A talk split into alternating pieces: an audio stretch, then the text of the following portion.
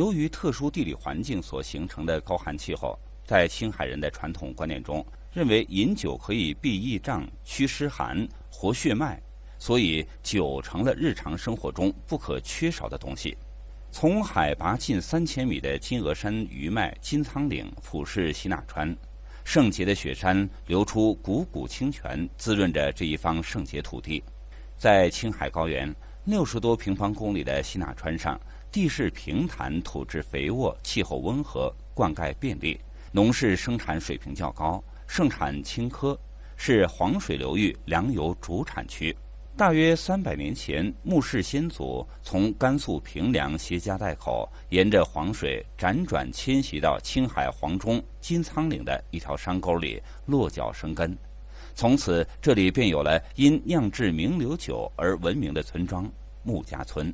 青海省名流文化促进会副会长罗子云介绍说。这个穆家啊，哎，就是我们以前那个鲜卑穆伦氏的后代。其中，他这个鲜卑族里面呢，他几大家族非常有名，一个是拓跋氏，一个就是这个穆伦氏。这两个家族是他们的名门望族。现在呢，这个鲜卑族里面的其他这个他们这个后裔呢，基本上都消失在这个历史的这个尘烟当中了。解放以后，他们重新登记这个户口的时候，为了这个简单，就把这个双姓慕容呢改成穆了。呃，所以这个村子叫穆家村。作为游牧民族的慕容氏呢，他最早是在草原上筑水草而居吧。后来他进入青海河湟，他们呢主要以农耕文化为主。由于他们这个穆家村这个地理位置的限制吧，他们的主打种植物应该是青稞，所以呢，这个青稞此后也就变成了酿造青稞酒的主要的原料。啊，他们这里面有一口这个历史达几百年的一口古井。哦，它这个水质是非常非常的好，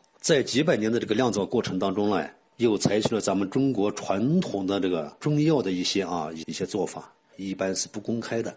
所以它这个米酿酒的三大要素呢，第一，优质的青稞；第二，它是优质的这个泉水；第三呢，它就是里面加的这个中藏药的这个秘方。这个在青海呢，这个酿造青稞酒的这个厂家呢，实际上非常多，但是规模大小不等。每个村落甚至每个人家里面啊，用那种土法酿造名六酒。现在呢，发展到后来呢，一家一户酿造名流酒的这种现象，基本上已在已经消失了。但是他这个穆家村呢，他一直保留了下来。从清朝中叶到民国，这是他们酿造名六酒的一个高潮期。他们不但来自己家来享用这个名六酒，而且呢，他们就是靠名六酒的出售来维持他们的这个家庭生计。走进穆家村的村口。一股浓郁的酒香味儿就扑鼻而来，在穆家宅院里，人们能感受到浓浓的历史文化气息。院子西墙根儿，一棵粗壮的李子树下有一口百年老井，是穆家前辈在清朝末年开凿的。在穆家村老辈人的记忆中，井沿上那株李子树长得枝繁叶茂，而用清冽甘醇的井水酿出的名流更是酒香纯正，韵味绵长。如今，穆家依然在这口井里汲水酿制名流。在这个村名气最大的穆家大院，穆家名流坊的第四代传人穆兰女士带领我们参观了她家的酒窖。哦，这就是酒窖，不大啊，这酒窖。不很大。都编着号呢。编着三号。像这个最最早的有，就你刚才说有五十年的。对，最里面的就就那几个个。这个的从底下都是我们用泥把它给埋起来，最后它的这个营养价值比其他的都高。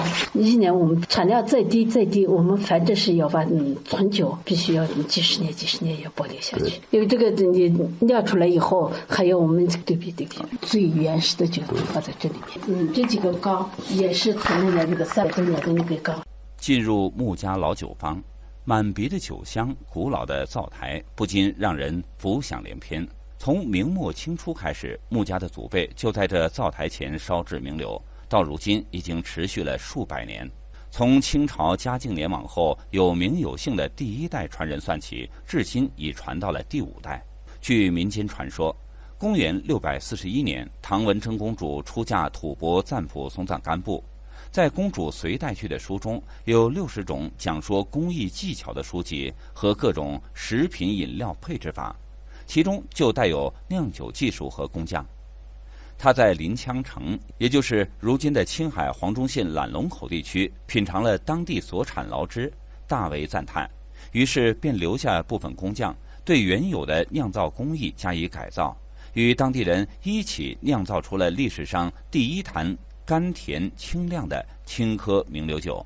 木兰女士的父亲，今年八十二岁的穆世基，是家族迁徙之后穆家名流坊的第三代传人。在老人的记忆中，解放前家中酿造的名流酒年产量只有几百斤，仅仅用于自家饮用和招待亲朋好友。后来，由于添加了多种中草药，酒的口感好且有保健功能。改革开放以后，穆家开始向外出售自家烧制的名流酒。穆家名流的名气越来越大，名声越传越远。我们这个酒喝了以后，对胃也好，口感也好，好在药方上了。主要是我们的药好，药多。再一个是对关节、对老人睡觉、免疫力好，全是中药，不伤人。你就是喝的烂醉，第二天也头不疼、口不干。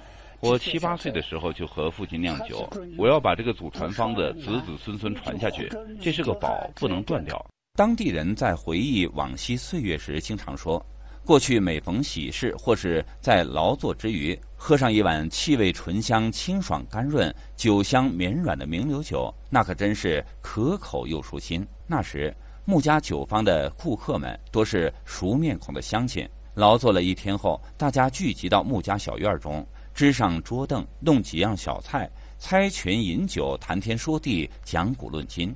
一天的疲惫就在甘醇的名流酒香中消散了。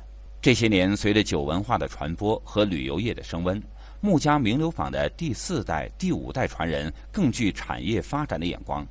穆家名流酒独特的烧制技艺也打破了传男不传女的传统规矩，传到了穆家第五代穆兰女士手中。中国呃历史文化的传承、家族式的传承，都说传男不传女，把这个技艺传给你了，为什么会这么做呢？从小的方面说，是我们家的呗，这是秘方；从大的方面说，这是我们青海的一个酒文化呗，传男不传女，这样下去，我们青海的酒文化就失传呗。为了把这个酒文化不能失传，祖祖辈辈传下去，必须要打破这个传统的观念。古话说：“酒香不怕巷子深。”深藏在青海大山深处的穆氏名流酒庄，处处散布传扬着古老厚重的酒文化气息。这里的酿酒人把传统农耕文化与现代旅游业融合在一起，为当地的发展开辟出一条新路。很多慕名而来的游客对这里的酒和酒文化赞不绝口。我喜欢喝酒，更喜欢喝这个名流酒。如果这个名流酒啊，你稍微给它加一加温啊，那样喝的话，确实感觉特别好。跟一些勾兑酒相比的话，简直就是啊，有天壤之别。每年的农历二月初二是青海农村开始春耕、迎接春天的一个传统节日，在穆家村也是流传了几百年的酒神祭的祭日，是全村人一年一度的欢庆时刻。古老的酒神祭活动传承着祖祖辈辈青海人对名流酒的情感，也为当地文化旅游产业增添了几分神秘和吸引力。各位听众，大家好，今天是农历的二月初二，在青海省西宁市黄东县的穆家村，名流文化旅游艺术节的祭酒活动正在进行。那今天的天气呢非常好，阳光明媚。虽然呢上午的气温稍微有一些偏低，但是呢我能够感觉到，在场的所有人依旧是热情满满。上午九点钟，文化节在充满传统味道的祭祀仪式当中正式开始了。随后呢，有龙饮水、出清酒、迎酒神和祭酒等一系列的传统文化活动。在祭酒的环节，我们跟着祭酒的队伍围着村子整整绕了一圈。那随行的村民也是告诉我，这预示着来年风调雨顺、吉祥如意。这种祭酒仪式是我们一直流传下来的，很长时间了。我们主要用二月二龙抬头这一天搭了一个平台，让更多的人了解我们的酒文化。再一个是提高我们的知名度。二月二龙抬头也是一个特殊的日子，对于老百姓来说，龙抬头这一天祭龙，祈求风调雨顺，庄稼能有一个好收成。对于我们做酒的来说，也是有一个好兆头。我们这是非物质文化遗产的酿造技术，我们要把酒文化传承下去，打造更好的酒文化。据了解。穆家名流酒庄的年产量并不大，每年只有近五十吨。很多人给他们出主意，希望他们引进先进设备，改进酿造方式，从而提高名流酒的生产量。但是穆家人不愿意这么做，他们宁可有限生产少赚钱，也要保住传统的酿造工艺。的确，在白酒生产市场上，勾兑酒大行其道的今天，这种以传统文化酿造的绿色环保的名流酒更显金贵。